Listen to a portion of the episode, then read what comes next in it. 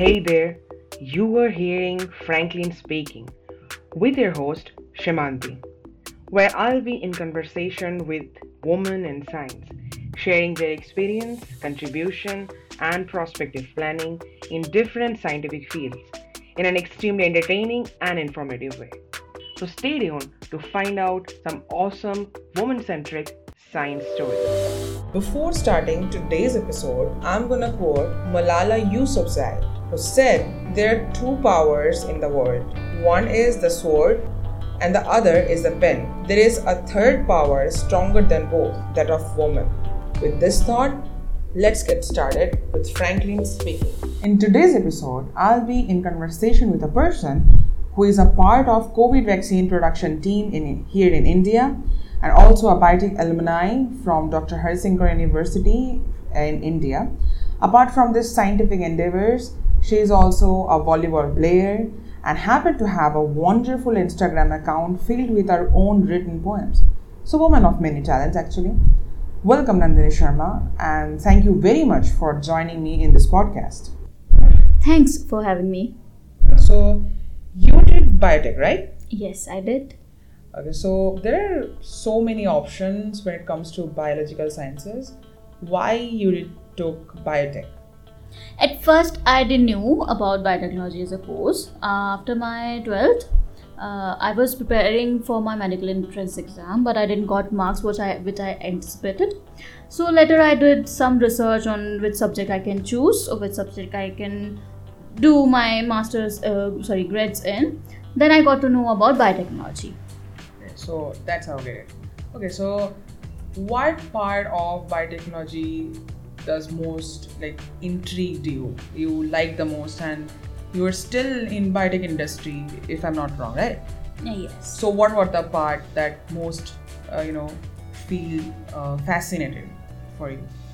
Actually after getting into my grad school i got to know a lot about this subject like specifically that excites me today also is the molecular level of any organism.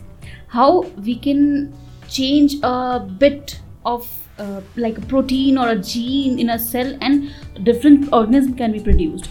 For example you must have heard about probiotics. This is also a product of a biotech. And same like crispr uh, cas9 which is uh, nowadays in huge demand and huge research is going on for curing different diseases. So all this thing intrigues me. Can you talk a bit about your journey during the experiments or the lab times you used to have? Yes, of course. Actually, during my lab time, that was the best time. I had my during grads and my masters also. Uh, because in lab, I feel like okay, now I can do many things. All that kits, different uh, instruments, like with microscope. I was so excited. Always, I have been excited after seeing that microscope. Oh, now I can see a bacteria or E cells or any different cells. So I have enjoyed my lab work, my lab time. So uh, in my masters, actually, I did lots of. Uh, in curriculum there were a lot of experiments also but in my master's dissertation work i specifically worked on the antibacterial activity of uh, silver nanoparticle so silver nanoparticle what are those i am in complete obscurity about that can you explain me a bit more about that Yes, uh, actually, nanoparticle is a small particle. Its uh, nanoparticle is in a range of one to hundred nanometer, and what nanometer is, it's like one uh, ten power nine times smaller than a meter. So you can imagine how small it will be. So why? What the uh, basic benefit of nanoparticle is? We can target a cell at very particular and specific area and why we usually work or i work on silver nanoparticles from uh, starting days we have seen that research have proved that silver is a very good have a very good antibacterial activity. So for that uh, i worked on that silver nanoparticle and just observe its antibacterial activity on i worked on different bacteria different positive gram positive and gram negative bacteria. So it seems a very intriguing thing to do in a lab. Uh, so i guess you have used many instruments along the process. Can you explain a bit about that those? I have specifically um, worked on scanning microscope to just figure out uh, to know its structure whether it is accurate or not and also to know what that silver nanoparticle that uh, because in that nanoparticle only silver won't be there along with that some chemicals like carbon oxygen also is there with it bounded with it so just to check its uh, composition and everything i have used uh, worked with uh, ftir also Okay. That's really great. Uh, so now I want to talk about gender discrimination in biotech. So have you felt in any time during your bachelor's or master's or uh, when you're working that women are blindsided or they have something less than men in your field? Well, to be honest, I have never felt any discrimination on the gender basis. Uh, instead, uh, there were there have been always more ratio of female to male. So, in respect to gender, I, I think everyone was very free to choose this of this subject and learn and Okay, that's very progressive.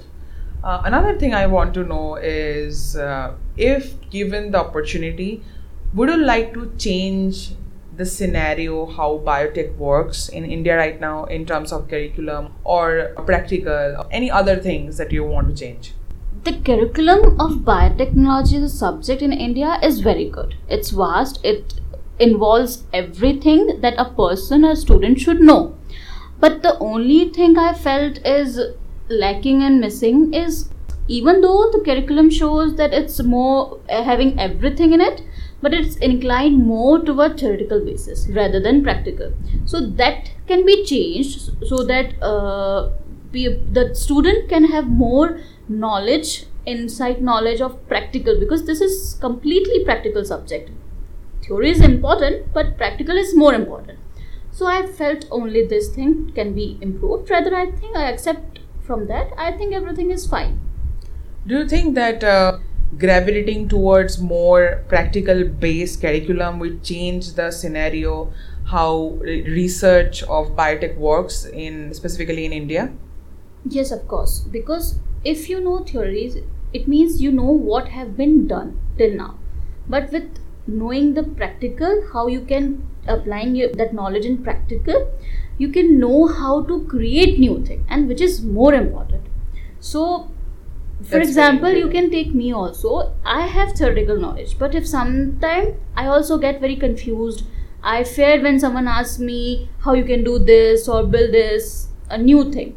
So that will not be there if student have done more practical and are involved in more practical knowledge. Okay, cool. Um, so let's talk about something on a lighter side. Uh, you write poems, right? yes So can you talk about more how you get into writing those or something about your Instagram account? Anything? well if you'll ask me how i get into it that i i also don't remember but i know that i used to like writing four five lines uh, like a shairi or a small poem short poems. Gradually in this especially because of this lockdown when i was searching for what to do at home i just opened an instagram account because i have a diary where i have written many small small short poems and even though some uh, articles also which i like writing in general on general topics so then I thought, why not open an Instagram account? Everyone is nowadays writing everything on Instagram, opening pages. I thought I will give it a try. So I started it, and from then I'm in writing every day. If I'm busy, even if I'm busy, I will make time, find time, and I will write it. Do you think that writing side of yours helps when it comes to scientific writing also? well, I won't say yes, because that is very much informal writing. That do not in poems you don't need any grammars or anything, any punctuation. Yeah. So, in but in scientific writing, you know, ev- you want everything to be very accurate and particular. So, I won't say that it is helping me in scientific writing. Uh, so, as I wanted this podcast to be uh, interesting and a fun one, I sort of included including a game in this. it's a very cliched one, but I wanted one. So, what we're gonna do is I have gathered some biological or I can say biotechnological terms from internet and you can tell what is the first thing that comes into mind. Am I making sense? Yes, I got it. Okay. So can we start then? Yeah, sure. First one, CRISPR-Cas9. It's a inbuilt bacterial defense mechanism which is nowadays used as model formation. Histone. Ooh, the protein which uh, nucleosomal protein which carries uh, DNA, wrapped DNA, and used for compacting DNA. The last but not the least, bioplastic. Plastic made up of biological material, for example, banana peel. Great. So moving forward, now let's talk about the vaccine part. The most interesting part, and I guess you are helping in a very crucial time when India needs the most. So you are a part of Biological E Limited, who is producing a vaccine, a COVID vaccine, in uh, collaboration with Johnson and Johnson, and also I think it's also producing a vaccine of its own. So which vaccine production are you a part of? I'm a part of a vaccine which the company is producing its own vaccine. Not the Johnson and Johnson one. No, not that. Because Johnson and Johnson vaccine, all this research and everything is done. The only production part is going on in my company, in our company. Okay. So the research work which is going on is of the company's own vaccine. So I'm a part of that team. Okay. So what is the mechanism behind the vaccine you are working on? So basically, this vaccine is a recombinant protein vaccine. In this, uh, the spike part of a spike protein gene is expressed in a yeast cell. After that, that yeast cell will produce a lot number of uh, protein. So these protein is then extracted from the yeast and mixed with uh, some adjuvant and other preservative and everything. And then this mixture is a vaccine. So, uh, how is it different from the current vaccine that is marketed in India, like Covaxin or Covishield? In Covaxin, they have uh, used uh, inactivated as a whole virus in a vaccine. So, and in Covishield, they have used a DNA inserted in a vector, and that DNA, that specific gene of uh, coronavirus, will express and that will give antibody response. So, have you tested about the antibody titer? How is it better, or you know any difference in the immune response from Covaxin or Covishield?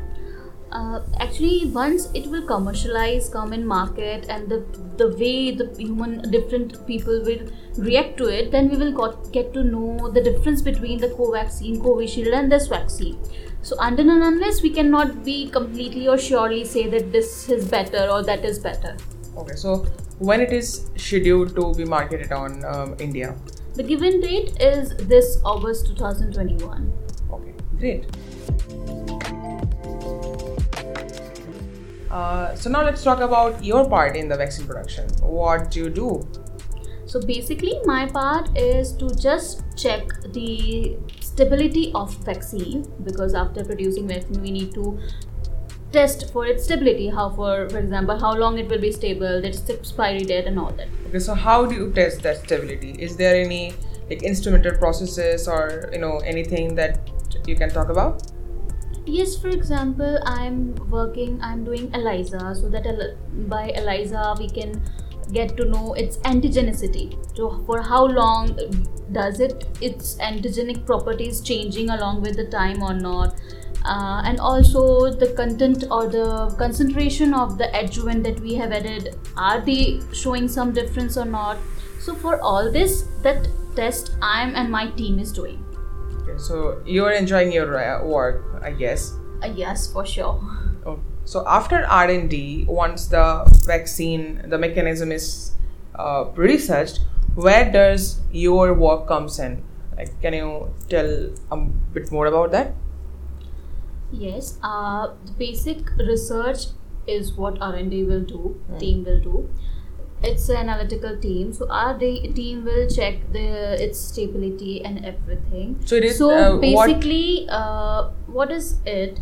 So that R&D will be doing that all the research in a small scale, Okay. in a lab work, but the vaccine should be produced in a large scale. so what should be the changes or what should be the environment and all the condition for producing that vaccine in a large scale is done in analytical department. So in analytical department also there is a upstream and downstream uh, not in a large large fermenter for example in the uh, that are present in production. But yes for a small volume of vaccine. So with that we can see that what the changes is there when you are working in a lab and when you are producing in a large scale. So if there is some changes and then what we can do to improve it or to make up to the need. So all this thing is done by my team analytical team. Great. Well, so you are a part of a very important vaccine production team. Do you want to change uh, your career in future, like go on uh, for a PhD, or you want to be in companies? Well, if I get the chance to do a PhD, then I will love to. But it doesn't mean that I'm not enjoying company or I am not liking here or something more lesser than a PhD. Both are different. For PhD, I will res- do research. I will do different experiment will go on for a small scale and how to use those research and how to benefit it and apply it in for mankind benefit. So for that company comes in. So i think both have its own interest and its own uh, way in science and role in science and i like it both. I guess we are in the concluding part of this podcast. The last thing I want to ask you is I I think that lots of people are becoming more interested in biotechnology or biochemistry, some subjects like that. What do you want to tell who are just setting up their foot in this uh, field? Well, biotech, biochemistry, all these subjects are very interesting, very intriguing. So, if you are coming in it, if you are joining this, if you want to do something, then be prepared that you should use your theoretical knowledge in practical and how you can create a new thing that no one have done. Like if you know about anything about any protein about it in mitochondria but what it can help in what way it can help. So all this what if and how you should have that in your mind you should be very creative very energetic and very enthusiastic for new research and new if and what thing then it's a very good subject very interesting and very useful too Okay, so with that, we are gonna wrap up the today's episode. Once again, thank you so much for sharing your stories. I think it, it was very, very interesting, and all the best with your future endeavors. Thank you so much and once again thank you for having me